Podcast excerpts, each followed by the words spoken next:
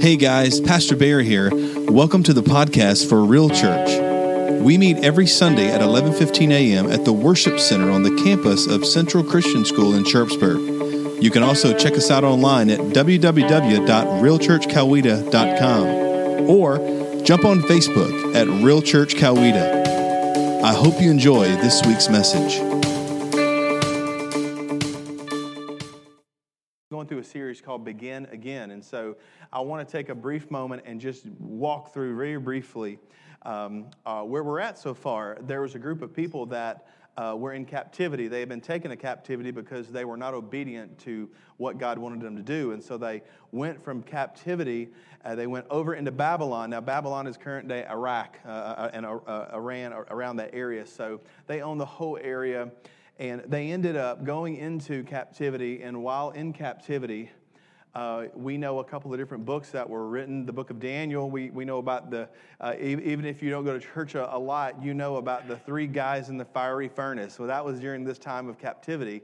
And, and so what ended up happening is, is that God called a new uh, nation to come through, and they took over those people and they destroyed the people that had taken them into captivity. And God called a pagan king, a king that didn't even follow him, named Cyrus. He called him to send the people back. And so, what we've been studying here is called Begin Again. They have actually went back into uh, the area of, uh, of their homeland, which was uh, Israel, uh, mainly Jerusalem, around that area.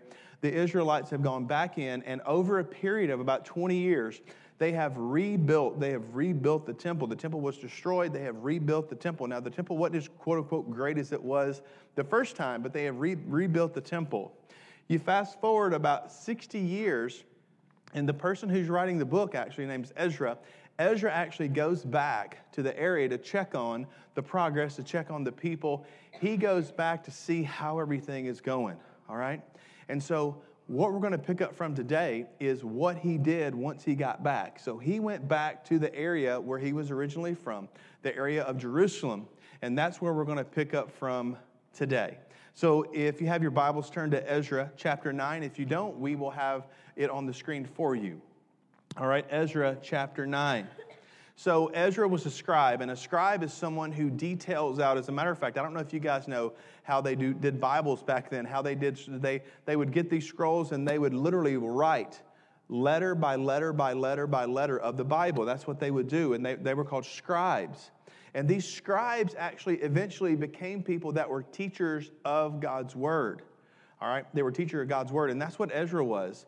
Ezra was a scribe, but he was also a teacher of God's word. And so he comes back to check on the progress. And when he comes back to check on the progress, he finds things not as he likes. After 60 years, what had happened is, is they have kind of faded away a little bit. And so let's take a look at what the scripture says, starting in verse 1, chapter 9. It says, When these things had been done, the Jewish leaders came to me and said, and here, here you go. This is the part he was mad about. Many of the people of Israel and even some of the priests and Levites have not kept themselves separate from the other people living in the land. They have not kept themselves separate from the other people living in the land. They have taken up the detestable practices of the Canaanites and Hittites and the Perizzites and the Jebusites and Ammonites and any other ites you could actually think of. For these people uh, and have, uh, uh, for the men of Israel have married women from these people and have taken them as their wives and their sons. So the holy race has become polluted by the mixed marriages. Worse yet, the leaders and officials have led the way in this outrage. When I heard this, and this is what Ezra says, he says, Listen, when I heard this, here's what I did I tore my cloak and my shirt, pulled hair from my head and beard, and sat down utterly shocked. Then all who trembled at the words of God of Israel came and sat with me because of this outrage committed by the returned exiles. And I sat there utterly appalled until the time of the evening sacrifice. At that time of the sacrifice, I stood up from where I had sat in the morning with my clothes torn, I fell to my knees and I lifted up my hands to God. What's going on here? Well, I don't know if you guys understand this, but we call the people of Israel the chosen people. They're called, and you may think, well, what are they chosen for? Well, let me tell you what they're chosen for. They're chosen to bring forth the line of Christ. They're chosen to bring forth a holy people that would eventually birth Christ and through that redeem the world. That's what they're chosen for.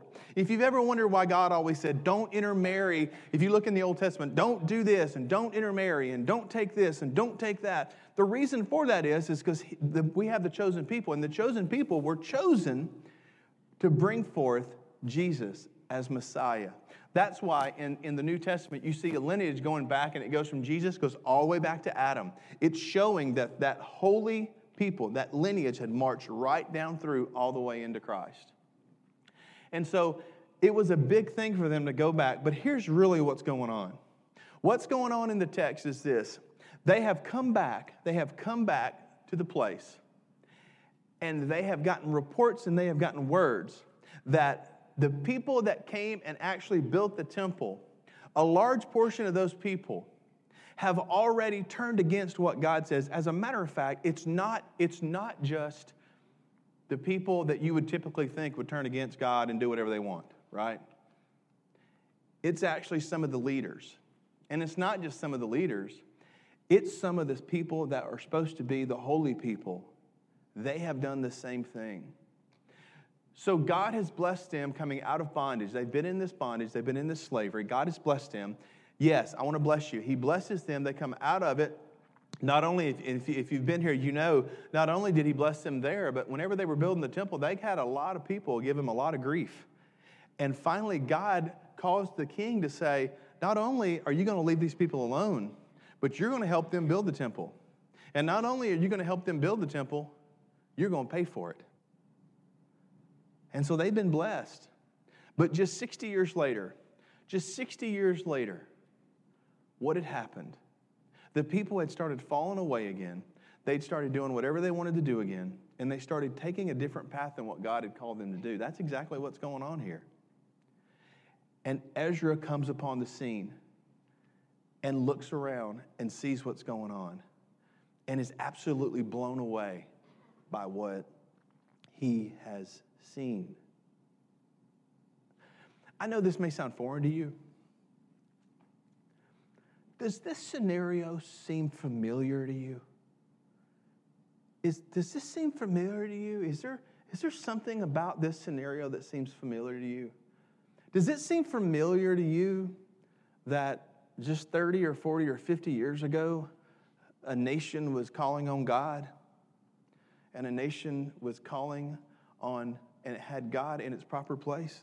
Does it seem familiar to you that a nation would start to go south and would start to go uh, the wrong direction. And things that used to be done under the secrecy of sin are now done in public square. Does this seem familiar to you? A nation that had once been blessed by God, but now is on the absolute wrong path. Does that seem familiar to you? It should. Because the U.S. today is doing the same exact thing that those people did when they went back. And here's the sad part. The sad part is, is that a lot of it is not just in, in, in the quote unquote normal everyday people. A lot of it is in our government leaders, and a lot of it is also in the church. It is. You know, we have the scenario here that we are looking at today. And I'm going to talk about a few things today. And I'm going to be honest with you guys. I may tick some of you guys off, all right? If I do, I'm sorry. All right? But but I just really feel like that what God would have me say and what Ezra would would really highlight is that we as a people are walking the same path of destruction that the people before Ezra got there were walking. And here's a little clue, you guys Yes, these people turned back. Yes, they turned back. Yes, they turned back. But eventually, they didn't turn back. And the same, the same people that came in and attacked them, God sent another people to come in and attack them. This time it was the Romans. And in AD 70, the temple that they had built was destroyed. It was destroyed again. The second temple was destroyed in AD 70. So, what do we as Christians do? Well, I think there's some problems with us too, to be honest with you. And I think that's the part that may tick you off. But I want to tell you this. And I titled this When Worlds Collide. When the world of the secular world uh, that, that we see every day and the world of faith collide, what happens? Well, let me tell you what happens. The first thing is this we as followers oftentimes look to society for the answers. And I want to tell you something looking to society for your answers is a dead end. I want you to hear that. Looking to society for your answers is a dead end. You know, the norms of society today have changed so much. What was normal? Let me ask you guys a question, and this is the truth. Have you guys tried to watch a TV show lately with your kids? Has anyone tried to pick out a movie to watch for your kids? Or have you tried to watch a TV show with your kids? Have you guys tried to do that? Has anyone tried to do that? Let me tell you, if you haven't tried to do that, let me let you know what's going to happen. You're going to think that the Cartoon Network is going to be appropriate. All right? You're going to turn on, I mean, I'm talking about way G, all right? G rated, all right? The Family Network, all right? I'm not sure whose family they are talking about, but it was not my family. it is ridiculous the content that comes out of our televisions today. Man, I have never felt more like an old fashioned Southern Baptist preacher. I need a suit and a pulpit to pound, don't I? But it's so true. It's so true. Can I tell you guys something? I have an app on my phone. All right? I have an app on my phone. I have to look at the app to see and read through two or three articles to figure out if my 15 year old son needs to go to this movie. I have to do that. I have to look up and see whether or not I have to read, look up. I have, I don't, I'm not really sure what I'd do if it wasn't Google, if Google didn't exist, because I have to Google almost everything. Well, what is this TV show about? Well, let me Google it. What's this thing on Netflix? Well, let me Google it. And I have to Google it to decide if we can actually let it into our homes. You know, it's amazing. Um, and, and I, am kind of on a soapbox here, but I guess I'm a preacher. I'm allowed to. Uh, I, I, I am amazed at the people that make the TV shows and the movies and the stances at which they take. Are you guys amazed by that? You shouldn't be because most of them aren't saved, most of them aren't believers, most of them aren't followers of Christ. But it's amazing to me, it's amazing to me how people who do not know Christ and people whose lives, listen, have you researched or looked at the lives of some of these people in Hollywood? Let me let you know something. They're all a screwed up mess. Every one of them. You know, tonight the Academy Awards are going to be on. I'd like to invite you to join me in not watching. Um, it's amazing to me. They're all wearing orange lapels, orange, they're on orange flags, and that's for gun safety, which I'm all for. But they're all wearing gun safety. And yet they continue movie after movie after movie after movie after movie to glorify the opposite. They do. They do.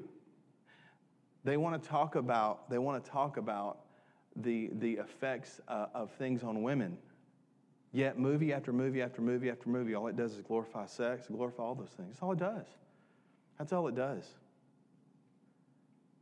Some of the people that usually go here are going, Where's Barry and why is this guy up here? I'm just kind of passionate about this stuff. Why do I say all this to you? Why do I say all this to you? Can I tell you guys something? Listen, I don't expect Hollywood to act like a follower of Christ because most of them are not.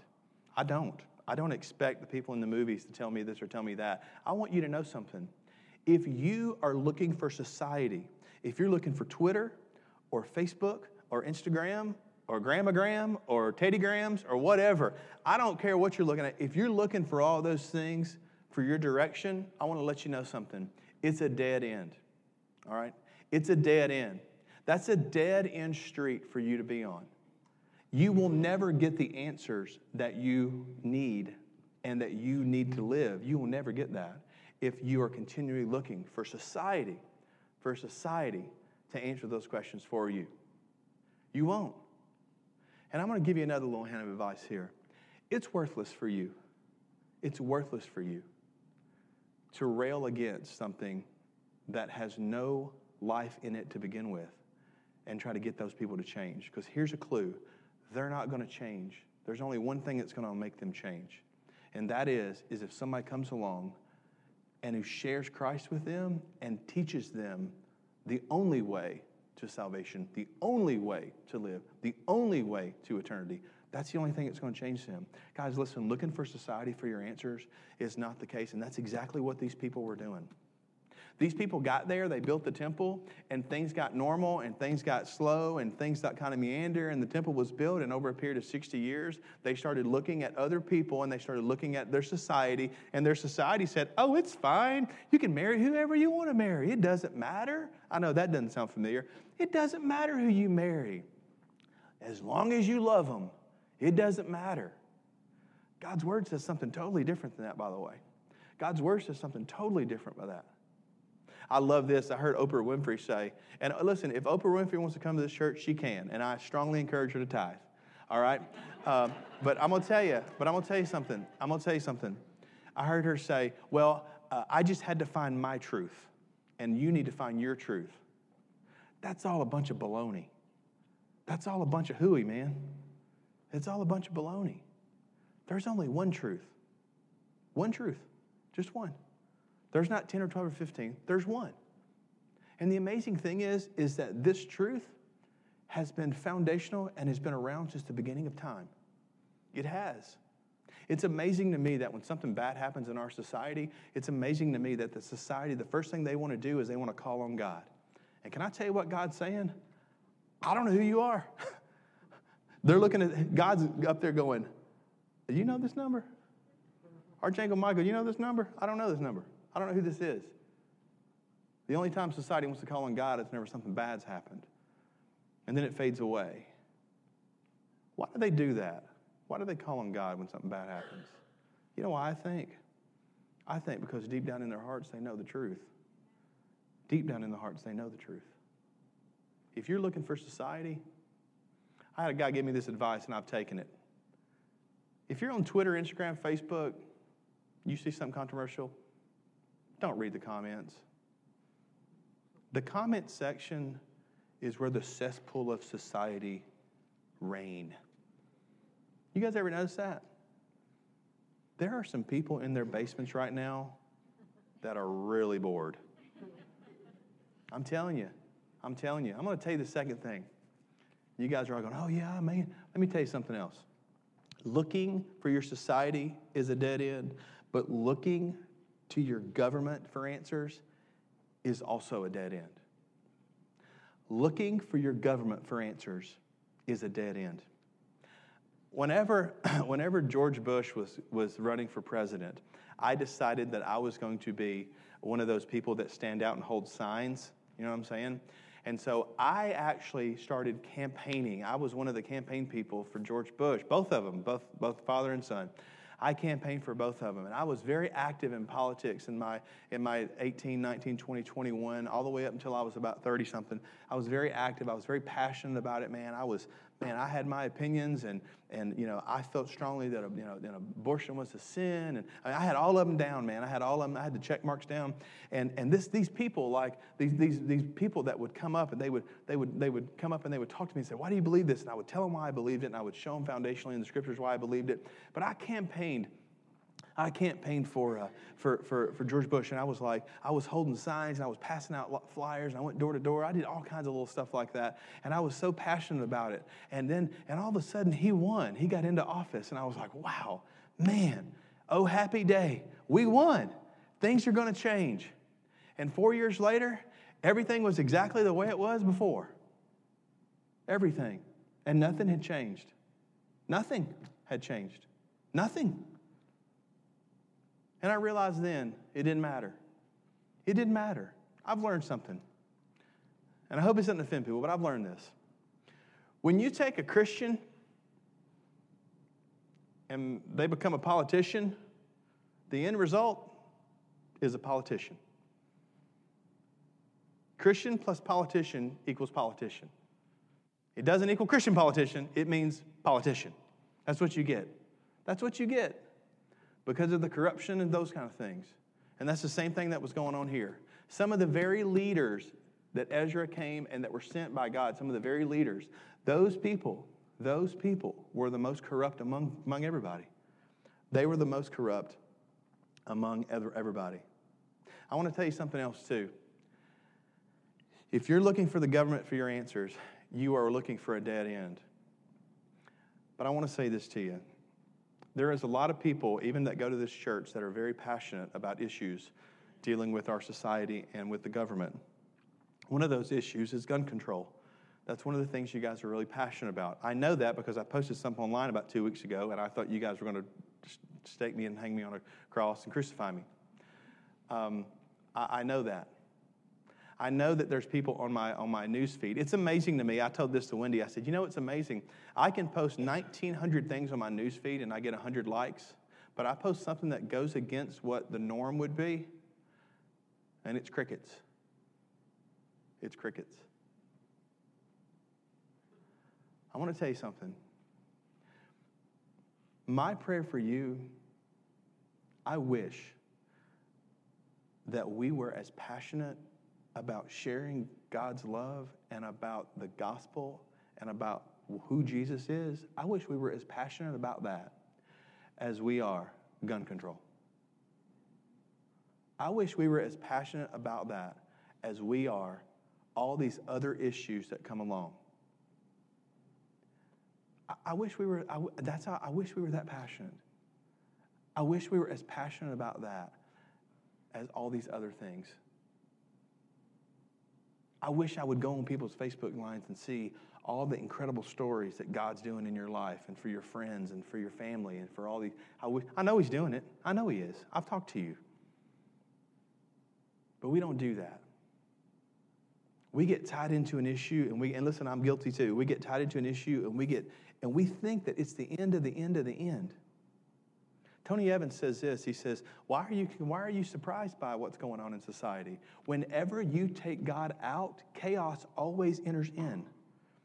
When you take God out of the equation, chaos enters in. That's what happens. And so, why are we surprised that there's chaos?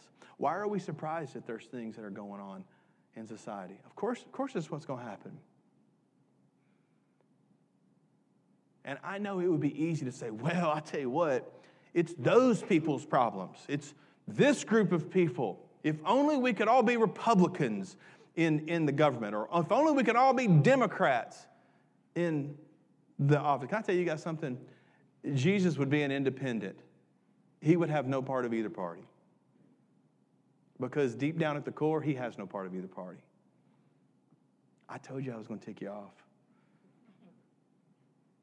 Guess what the people were saying when Je- Jesus engaged, by the way, with the society and he engaged with the government? Guess what the people were saying in the church? Guess what the people were saying in the church whenever Jesus came around? Guess what they were saying? If only we could overthrow the government. That's what the people in church were saying. If only we could overthrow these people.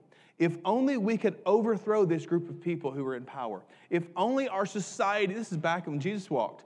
If only, now they didn't have Facebook, Google, and Twitter, all right, but but they would have they would be getting a lot of likes if they did. I mean, literally, the Pharisees would be on there, you know, it'd be, you know, Pharisees at gmail.com, and they'd be getting the likes, man.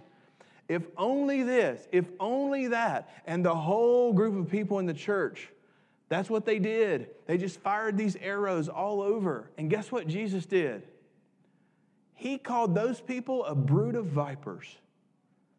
He says, Listen, do not, do not follow them. As a matter of fact, listen to what they say, but don't follow their actions.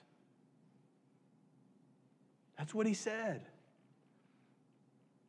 I have no faith in our society to direct my kids or to direct me. I have no faith in our government to direct our, my kids or direct me. I have all faith in Christ. And the example that he gave and in following him, I have faith in that. That's what I have faith in. That's where I put my trust in. You know, the truth of the matter is, is that back, back before, really before World War II, World War II, back before then, the church was the one that set the moral compass. The church was the one that helped out the people that were needy and poor. The church was the one that went the extra mile. The church was the one that was selfless. The church was the one that did it. We were the ones that went out and helped people.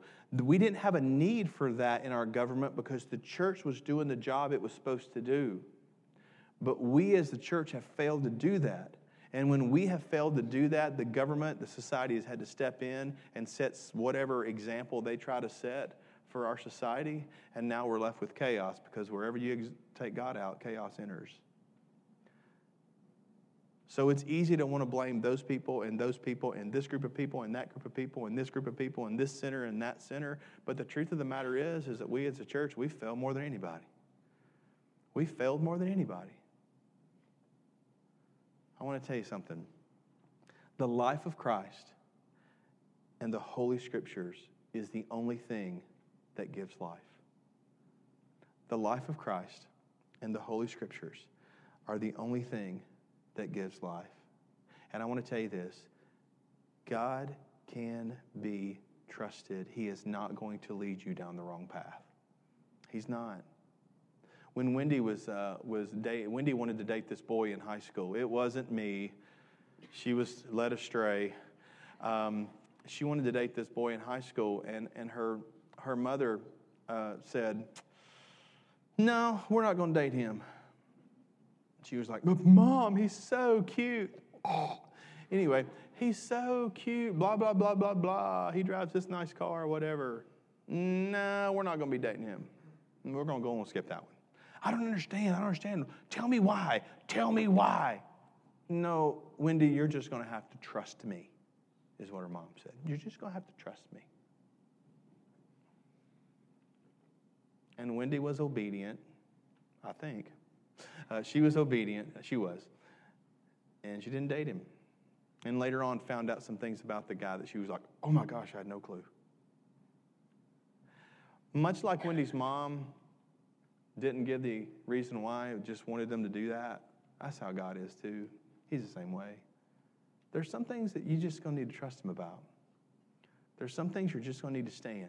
I talked to somebody this week, they were going through a hard time, and I said, they said, I have prayed, I've humbled myself, I've, I've literally laid out, uh, I, have, I have asked God for everything. And I said, well, well, my friend, you are at the point now where all you can do is stand. That's all you can do. What's the answer? What's the answer if, you've if, you, if you had the situation where you've gotten too caught up in this whole society thing and too, too caught up in this whole, this whole. Listen, society acting like heathens is nothing new. It happened literally from the first society. Cain was a heathen. All right? That's where it all started and we went from there. There's nothing new under the sun here. Where, where, what do you do? Well, here's what, here's what Ezra did. The scripture says this, and I'll read it to you. It's a prayer. In verse 6, he said, I prayed, Oh my God, I am utterly ashamed. I blush to lift up my face to you, for our sins are piled higher than our heads, and our guilt has reached the heavens. Now, he's doing this laid out in front of people. From the days of our ancestors until now, we have been steeped in sin.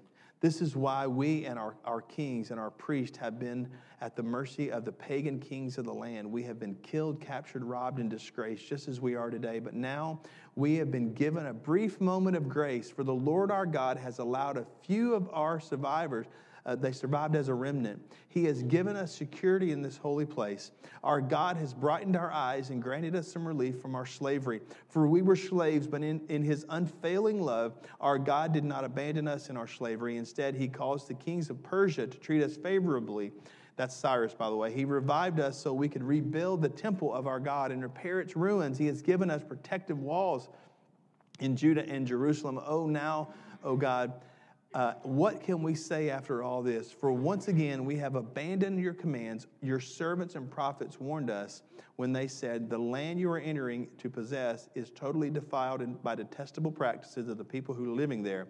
From one end to the other, the land is filled with corruption. Don't let your daughters marry their sons. Don't take their daughters as your wives or your, uh, for your sons. Don't ever promote the peace and prosperity of those nations it will if you if you follow their, these instructions you will be be strong and will enjoy the good things the land produces and you will leave the prosperity to your children forever and he says this now we are being punished because of our wickedness and because of our great guilt but we have actually been punished far less than we deserve for you o god have, have allowed uh, some of us to survive as a remnant. But even so, we are again breaking your commandments and intermarrying with people who do these detestable things. Won't your anger be enough to destroy us so that even this little remnant no longer survives? O Lord God of Israel, you are just. We come before you in our guilt as nothing but an escaped remnant, though in such a condition that none of us can stand even in your presence. What's he saying? He's saying, God, we are such a bunch of screw ups that you've blessed us over and over again, and here we are, and all we can do, we, we, every time you give us something, we mess it up. Every time you bless us, we mess it up. Every time this happens, we mess it up.